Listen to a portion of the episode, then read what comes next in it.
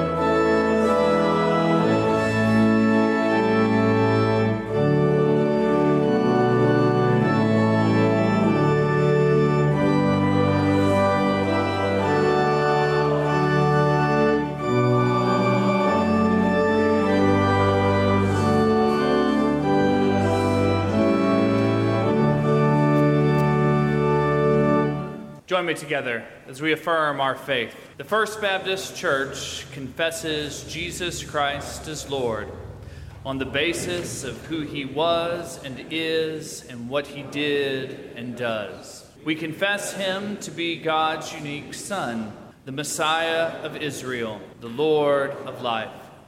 He gave his life even unto death by God's will and for our sake on the cross. He comes again and again by the Holy Spirit to communicate himself to his people. His people are the church. We seek simply to be one visible congregation of Christ's church. We hold Baptist views about the Christian faith. However, we also rejoice in the Lord's gracious gifts to our fellow believers who were called by names other than Baptist. Happily, we count them as our brothers and our sisters. We live out our discipleship by taking seriously our commitment to each other and to the world. We share not only our words, but our money, our time, and our talents with our friends here and with all God's people everywhere. Y'all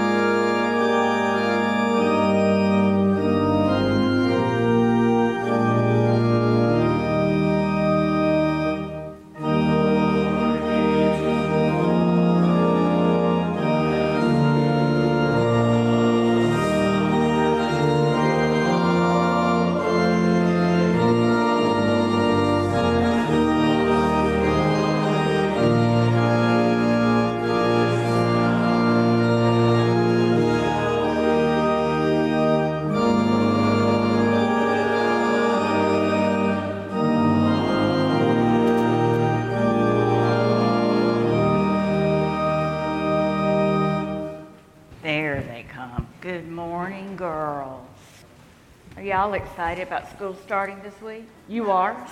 The roof of your school did blow off. That was a terrible tornado that came out of nowhere. It came out of the ocean. It did. I watched it form. I was standing on top of the mu- not on top of the museum, but in the museum where I work.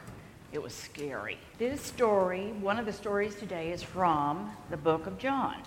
And it's a story you probably are familiar with. It's about Jesus and feeding five thousand people. Do you know that story? The one, exactly. That's exactly right. A miracle. Okay, I'm done. That's it. I'll pass out the cookies now. Um, it is about Jesus, and it was Passover, and he told his disciples that he was going to go and do more teaching because it was Passover. And apparently, the word was spread that this teacher, this man named Jesus, was going to be preaching or telling stories, because he told lots of stories. And when we think about those stories or parables, boy, they sound really simple, but every time I read one of those parables, I get something new from it. So they're just coming, they're seeing these people just coming. One disciple says, Oh, Jesus, we, we, it's going to cost us a fortune to feed all these people. Jesus said, Don't worry about it. Basically, it's what he said. All the disciples are panicking, and over from the hills and into this valley, more and more people, and people are getting panicky, and it's proof that back then, before at this time, people weren't called Christians, and there weren't denominations. Because if there had been denominations back then, there'd been plenty of food if there were Baptists. Because we take food everywhere we go, right? Yeah. And if we don't have enough, Miss Betsy Raven sees to it we do, right? Absolutely, I'm picking on Betsy because I love her. Um, as I was reading the story and thinking about it this week, it reminded me of something that happened at this church about two or three years ago. It was our first uh, Christmas on Chippewa Square, where people, all of us sing, and some of us dance, and we do instruments and all that. And then there's a reception over in Lewis Hall. Um, and it was the first time that we'd done this. So sometimes you think, oh, they're going to be probably just the musicians and nobody else. You think, well, no, we know, blah, blah, blah, blah, all be here. They come for everything. So we weren't sure. And it was going to be catered by our chef caterer, Brian Graves. Um, and I had seen Brian earlier in the week because he's Most people don't know it. Brian and I have known each other for a very, very long time before he became a caterer. And he said, I'm preparing for about 75 people. Don't you think that's about right? That's what Lauren said 75 people. I said, Sure, sounds great.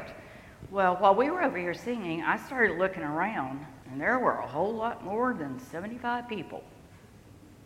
And I thought, well, we opened it up to the community, and the community came.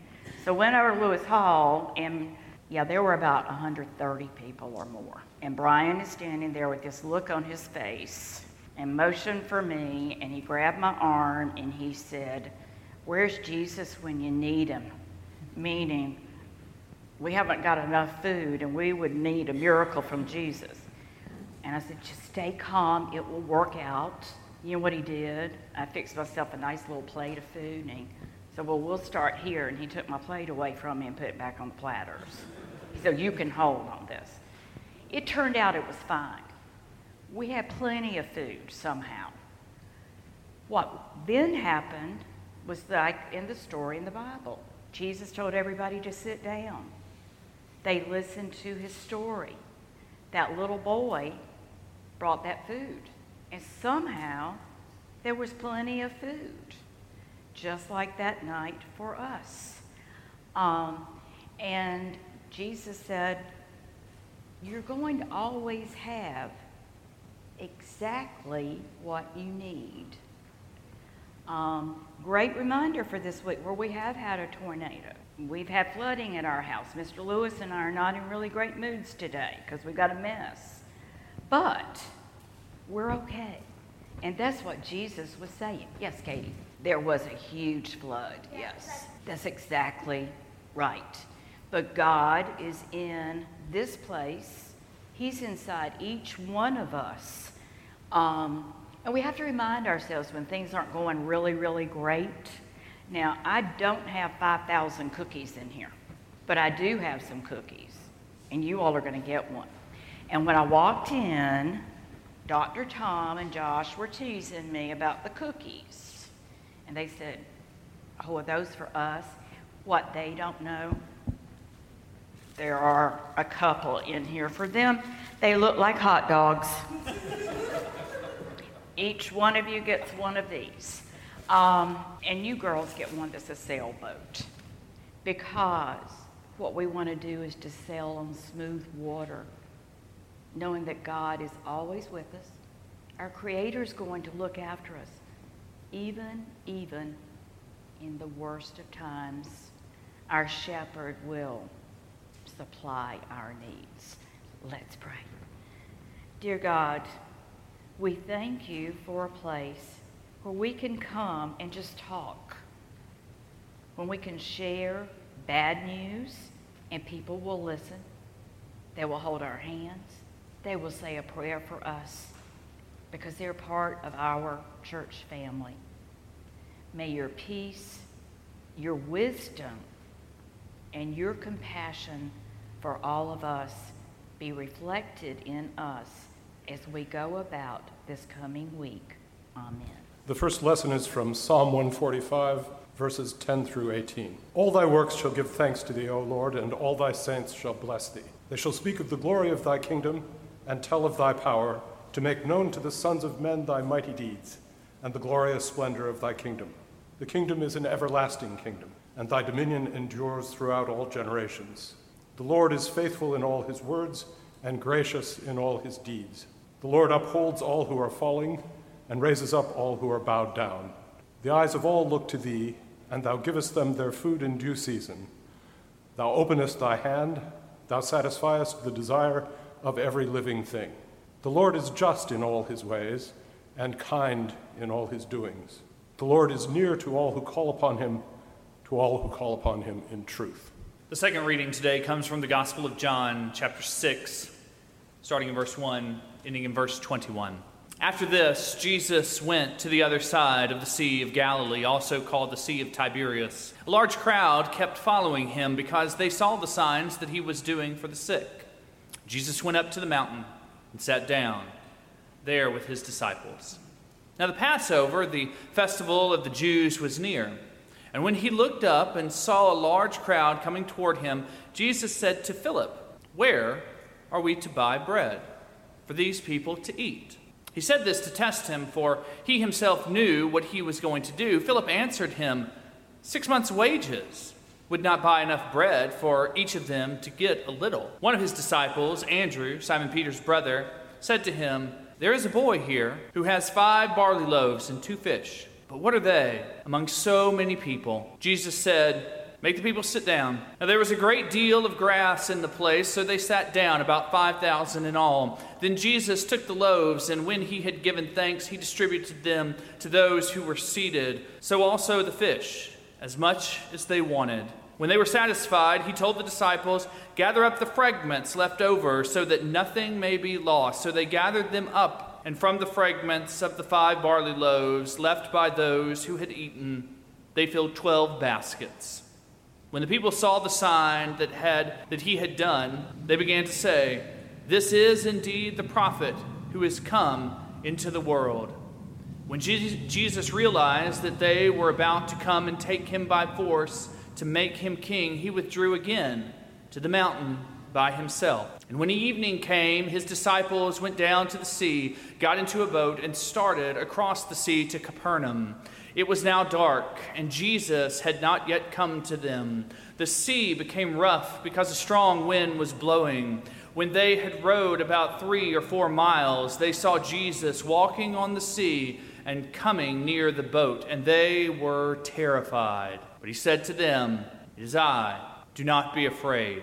Then they wanted to take him into the boat, and immediately the boat reached the land toward which they were going. Here ends the second lesson. The third lesson comes from Ephesians, the third chapter, verses 12 through 21. While some may think that Ephesians was written just to the church at Ephesus, it seems that uh, uh, the, the fact is that this was more of a cyclical letter, that it was written not just to that church, but to uh, all of the churches that Paul had uh, had led and taught. And, and so the language is, is much broader and more encompassing than the personal language that you would normally find in one of the other letters more specifically directed to a congregation. Here, in this, in this encyclical, uh, Paul speaks with a kind of boldness that's really remarkable. Hear these words We have access to God in boldness and confidence through faith in him. I pray, therefore, that you may not lose heart over my sufferings for you. They are your glory. He goes on, For this reason, I bow my knees before the Father, from whom every family in heaven and on earth takes its name.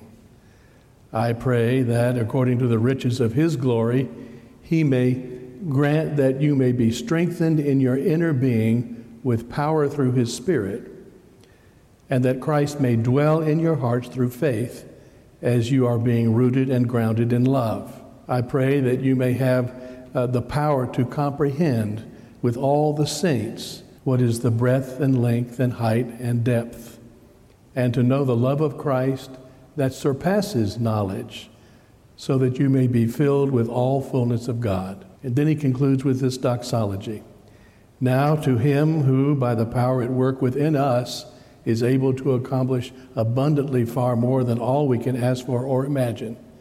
To him be glory in the church and in Christ Jesus to all generations, forever and ever. Amen. This is the written word of the Lord. This story from sermonillustrations.com provides a, an apt beginning, I think, for this message. A man took his small son with him to town one day to run some errands. When lunchtime came, the two of them went to a familiar diner for, for a sandwich.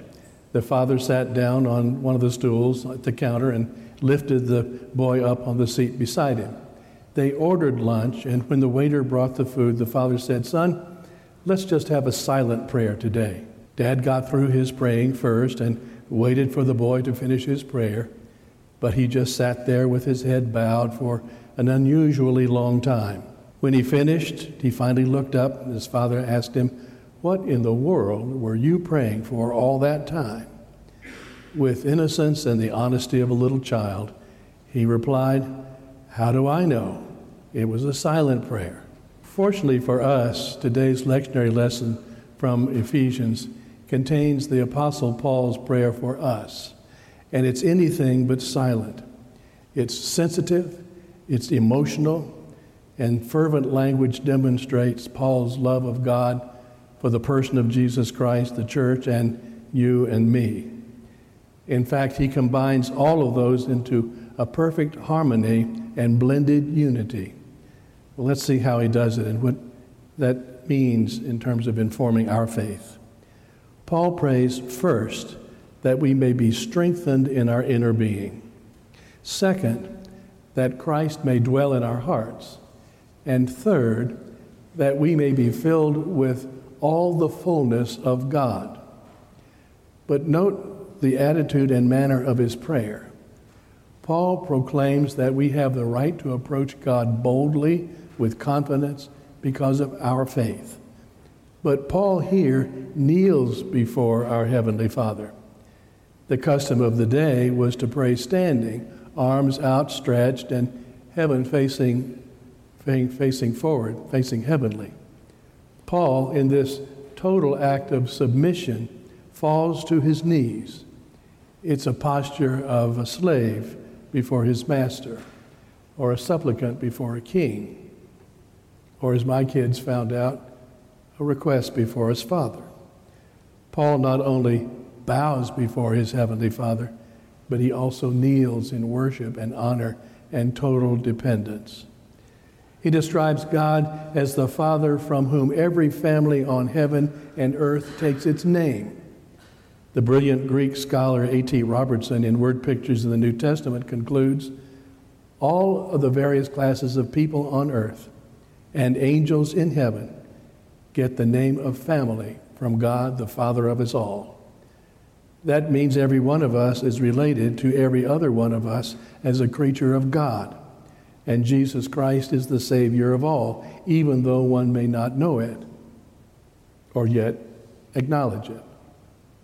That's a staggering thought and uncategorically should motivate our compassion, our generosity, and our care for every other human being on earth. Yes, that even includes the guy who cut you off in traffic. That includes the fellow with the sign at the corner of Abercorn and DeRenne seeking money.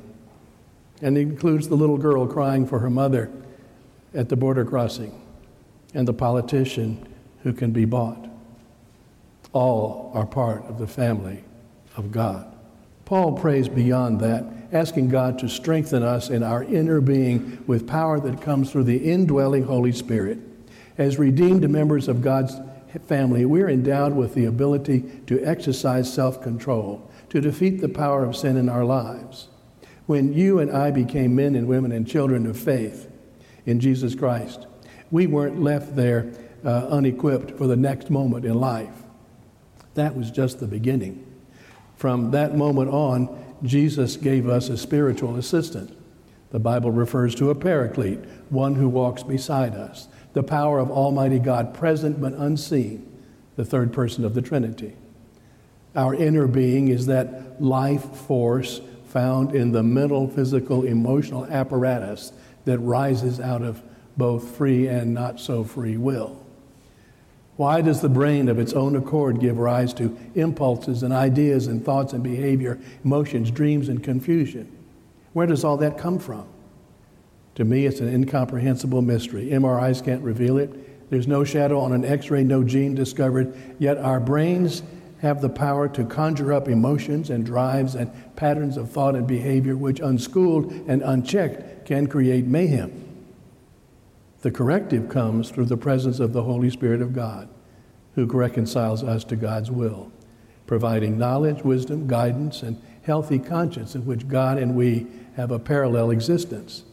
Paul says, according to the riches of God's glory. The Holy Spirit certainly has moved dramatically in my life and undoubtedly in yours as well. As glorious as this is, Paul even prays for more. He asks that God grant that Christ may dwell in our hearts through faith as we are being rooted and grounded in love. First, Paul asks God to give us strength through the presence of the Holy Spirit. And now he asks God to build in us a lodging of faith where Christ may dwell. The analogies uh, are animated here. Love is the operative term. From Genesis to Revelation, Scripture is telling forth God's love limitless, enduring, compassionate, self giving, indescribable, and indestructible. In our parallel existence with God, our love, like God's, must put down deep roots, fed by moving streams of life giving water, and bolstered by fertile soil, expanding and nourishing. A healthy love, pure and embracing and robust. As Christ dwells in the believer, we begin to sense the vast dimensions of God's love for us its breadth and length and height and depth, he says. An ever expanding rectangle, which, according to God's economy, eventually will encompass us all, like God's love for creation, and eventually his, his will for love for the entire human family. Such as an understanding is shared by all the saints, Paul says. Christ, living in us, taps deep resources of energy creativity, wisdom, knowledge, compassion, healing, and grace. Christ becomes a transforming presence in which God's purpose in our lives are made clear, and we become a unity with God, bound together, such as the margins all disappear. Well, on our behalf, that's the prayer Paul lays before God. And the galvanizing presence of Christ is meaningless to the unschooled, but a three year old couldn't understand it, nor could an adult unless taught. One can't grow in Christ's likeness unless one knows what Christ is like. The Apostle Paul can use this language because he's writing to congregations that he has taught. He knows what they know or should know. And what about us? The same should hold true. Many of us have been in church our whole lives. We've learned more than we can remember. We've heard countless sermons, studied nearly every book in the Bible, can recite numerous scripture passages. Most of us consult commentaries from time to time, use devotional guides, spend time in prayer, serve others as faithful Christians. But the question has to be can others tell? When people see you, do they see Christ? Are the wholesomeness and authentic charismatic charismatic appeal of Christ flowing out of your life and into the life of others? A question for you to answer. Paul prayer has one last expectation. First, Paul asks for the power of the Holy Spirit. Then he asks for the gift of the indwelling Christ. Then, through the love of Christ, Paul asks God to give us himself, God's self. He prays, I pray that you will know the love of Christ that surpasses knowledge, so that you may be filled with all the fullness of God. The love of Christ is indescribable, greater than we can comprehend, unimaginable, vaster than a cosmos of a hundred octillion stars. That's a one with 29 zeros grander than the Grand Canyon, deeper than the Challenger Deep near the Philippines, longer than time, immeasurable. Yet Paul asks God to show it to us. And when we come to grips with the breathtaking reality of the love of Christ, all other dimensions begin to blur. We can begin to feel it as its affectionate, forgiving, blessed, inviting reality wraps us in the nurturing, embracing, warm blanket of love that can only come, can only come from Jesus himself. We then become God filled. God lives in us. We are enabled to do God's will. The Apostle Paul prays that God will give us individually and as a church the Holy Spirit. Give us Christ. Give us God as well a holy unity that includes all believers and the church universal. Paul knows that he's asking for a lot. His prayer is exuberant, original, brilliant, unabashedly, almost dangerously bold. But the doxology affirms that Paul knows that God can do what Paul asks him to do.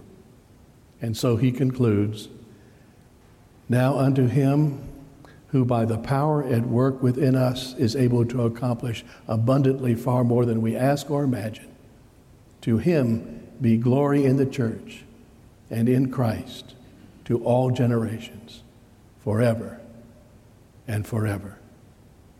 Let us pray. Eternal God, our Father, this is your church. This is the place where you do your work, and you do it through us.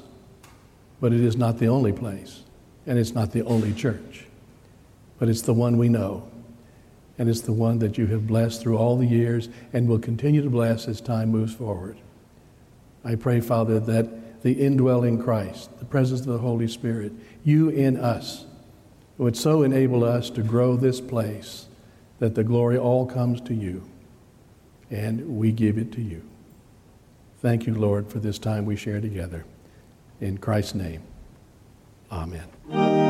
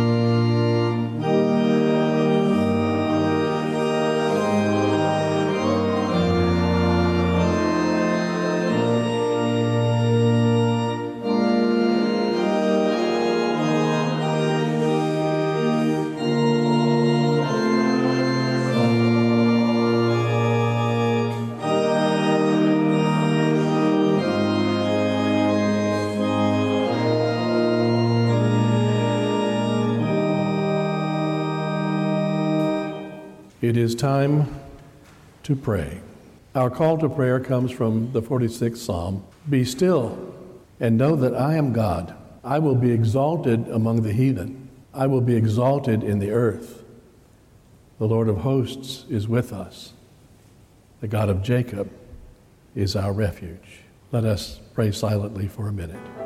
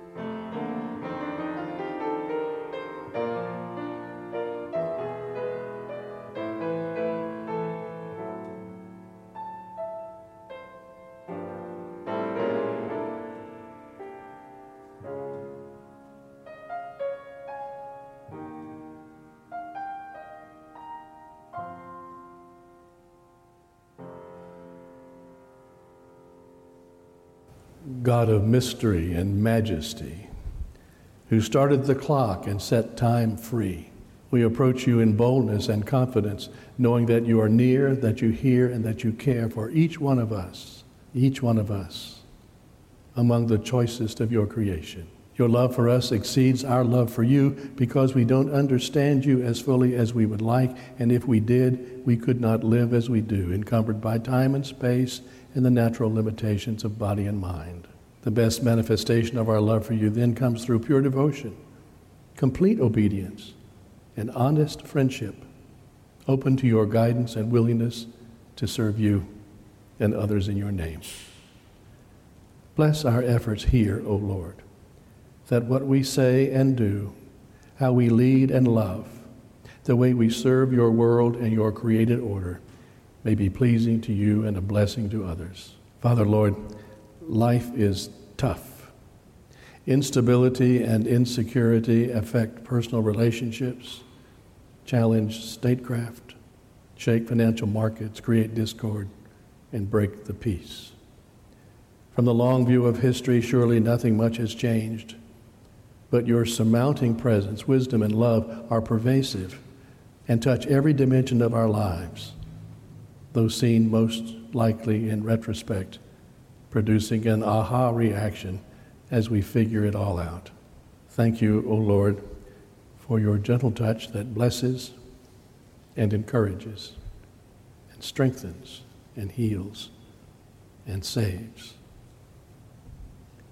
Lord, you know our pastor search team is moving wisely and well.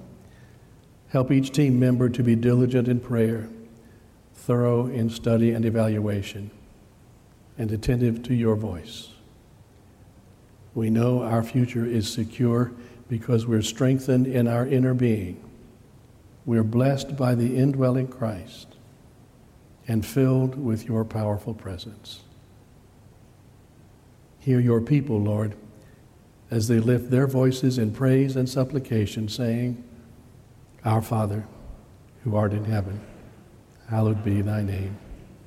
Thy kingdom come, thy will be done on earth as it is in heaven. Give us this day our daily bread. Give us as we forgive those who sinned against us. And lead us not into temptation, but deliver us from evil. Thine is the kingdom and the power and the glory forever and ever. Amen.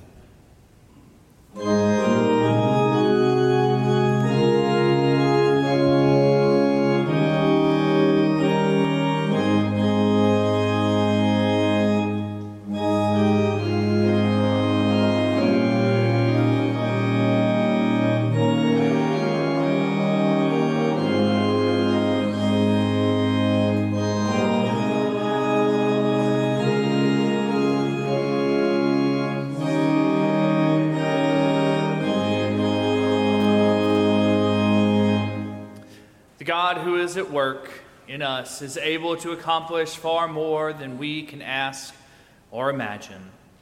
So, as we give this morning, may we know that this God who is at work in us and in our community can also do far more with the money and the gifts and the talents than we can ever imagine. And may it be so.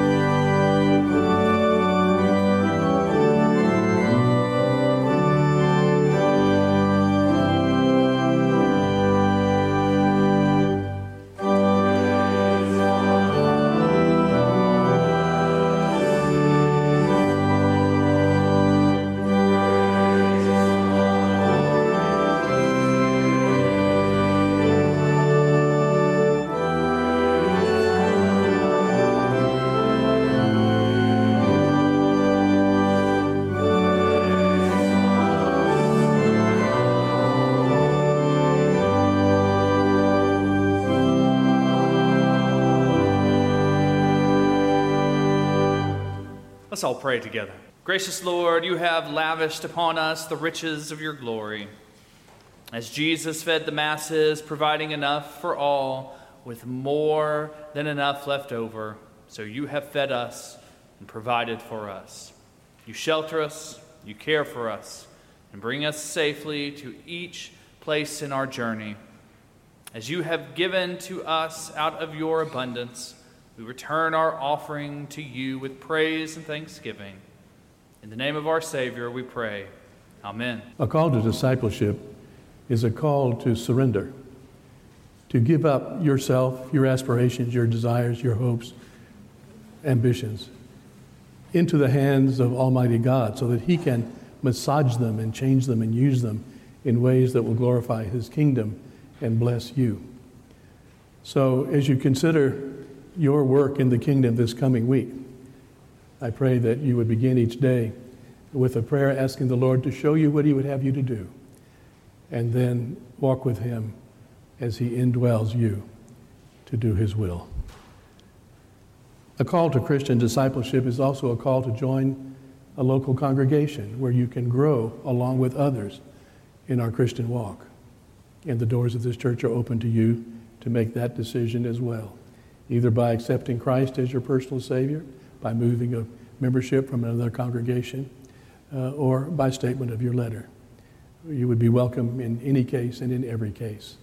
And I pray that you will be blessed by your decision. Let us continue our service.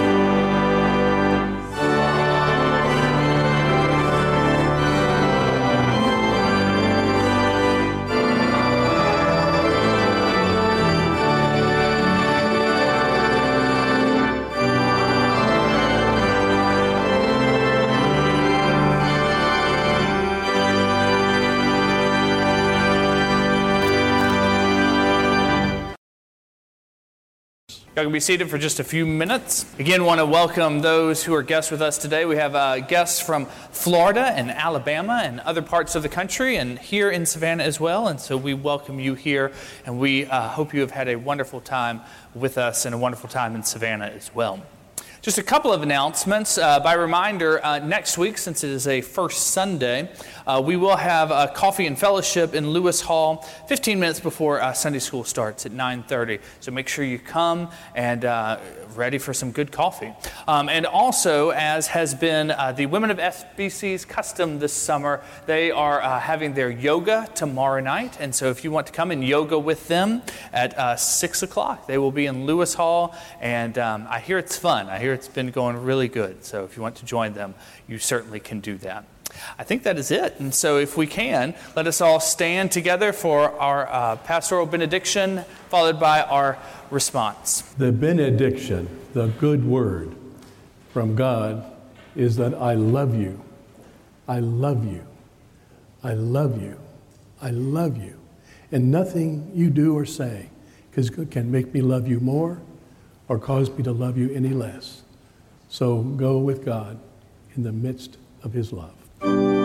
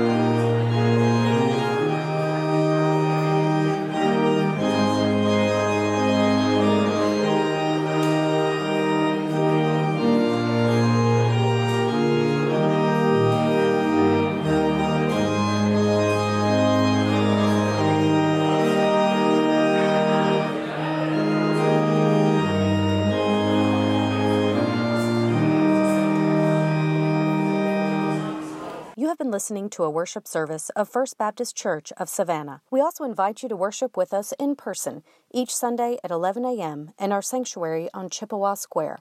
All are welcome.